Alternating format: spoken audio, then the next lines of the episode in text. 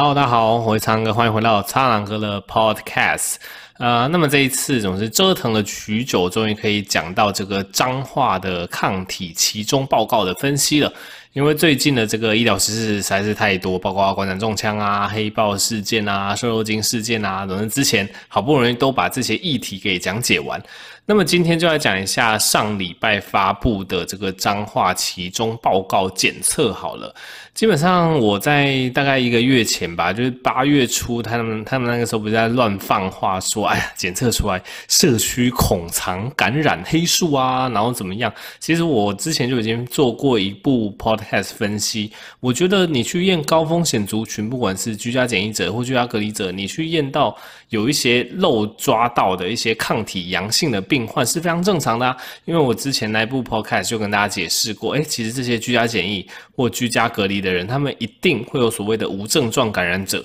那因为他们当时无症状，所以并没有去验出来，就并没有被抓去做 PCR，所以并没有验到。那个时候是这样子漏掉，但是因为他们就是这样子居家检疫隔离了十四天，他们也没有传染力，所以不形成所谓的社区的破口。但是这群人呢，在这一次的所谓的抗体血清检测中，就会被抓出来，因为他们身体会对这只病毒产生抗体，这样子吼。那么我们来详细解读一下这次的报告。反正这次其中报告，它验了到目前为止的确诊者十八位。居家检疫者有一千五百四十八位，然后确诊者的接触者，也就是有进行居家隔离的这些人有三百六十二位，然后还有医疗院所的员工两千两百三十八位，跟健康照护人员六百九十三位。好，反正人数还蛮多的，总计起来大概就是四五千位这样子吼。那其实上一部 podcast 也跟大家提过，我们其实验抗体的这个检测吼，它的伪阳性率还蛮高的。但是这次彰化的这个血清抗体的普查，我觉得他们这一点做的还不错。他们验了三种抗体哦，这大家听听就好，就是他们验了所谓的 N 抗体。验了所谓的 S 抗体，也验了所谓的中和抗体。那基本上 N 抗体跟 S 抗体，它就是针对病毒上的不同构造所产生的抗体这样子。那中和抗体的意思，因为它是有这个中和的功能，所以中和抗体算是这一次解读抗体到底是不是阳性的关键指标。就是人体如果有产生这个中和抗体的话，我们去把这个中和抗体啊跟病毒去混在一起，病毒就会失去它的感染力。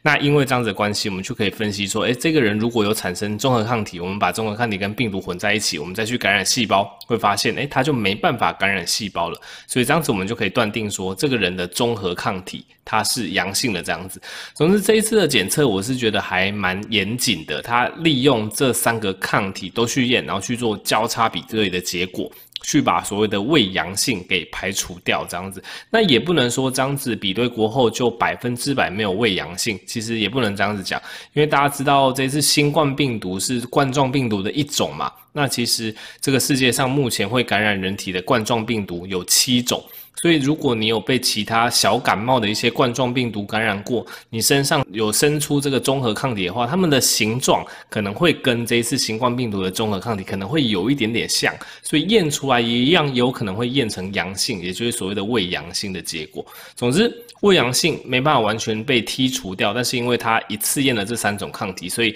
也检验出来的胃阳性率理论上应该是蛮低的吼。好的，那基本上到目前为止，彰化总共确诊了十八位。那十八位在染病一百多天之后，我们去验这个抗体，诶，发现其实不止三种抗体都有测到，就包括最重要的这个中和抗体一样是有测到。这其实是一个好消息，诶，代表这彰化这十八位染病的国人吼，他们经过一百天之后，其实身上的抗体是可以去抵抗这个新冠病毒，代表他们不会再被同一支新冠。病毒感染，但是我相信大家如果最近有发了一些香港的一些新闻，其实香港最近有一名患者，他连续被感染了两支不同种类的新冠病毒，算是有点衰了。所以遇到这样子的状况，他对第一支新冠病毒产产生的那种中和抗体可能就会没有用了。这跟大家补充一下。那接下来讲说这个居家检疫的人，居家检疫的人有一千五百四十八位，那只有筛出一例有这个中和抗体，比率是万分之六点五。所以看起来你说居家检疫到底居家检疫十四，就是我们之前一直在吵说居家检疫十四天后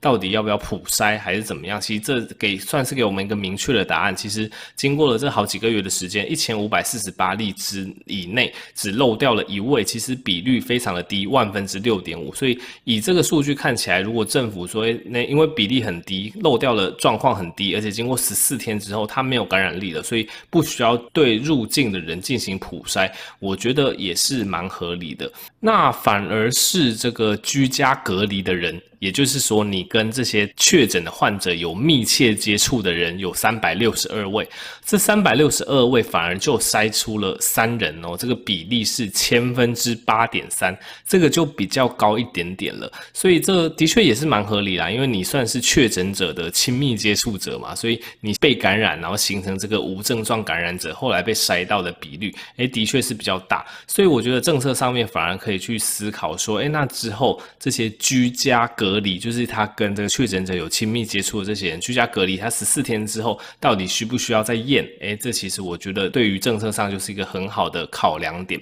那接下来讲医护人员的部分，医护人员有两千九百三十一个人哦。防护做得非常的好，全部都没有抗体，所以代代表其实我们去采检的时候，全套的隔离衣啊，全套的防护装置其实都是防护的非常彻底，就没有造成所谓的感染，或甚至造成进一步院内感染的状况哦。对，那总之结论，相信大家也听到了，就是这个万分之八点三，就是我们去验这些高风险的族群，然后它最后被验到抗体的比率是万分之八点三。那还是要提醒大家一次，这个母体是所谓的。高风险族群，绝对不要听到这个万分之八点三，你就去放大回推说台湾两千三百万人，然后这样子哦，无症状感染者好多一万多个人，这没有那么夸张，因为这是高风险的族群，高风险族群万分之八点三，这你把它套用到一般常人，应该是很低啊，可能万分之一不到。举例来讲，所以在那么低的状况下，基本上台湾目前是没有进行社区普筛的必要，也看起来也没有一个社区感染之余之类的，不然它的感染比例。感染的数字一定会远大过目前调查的这个数字吼。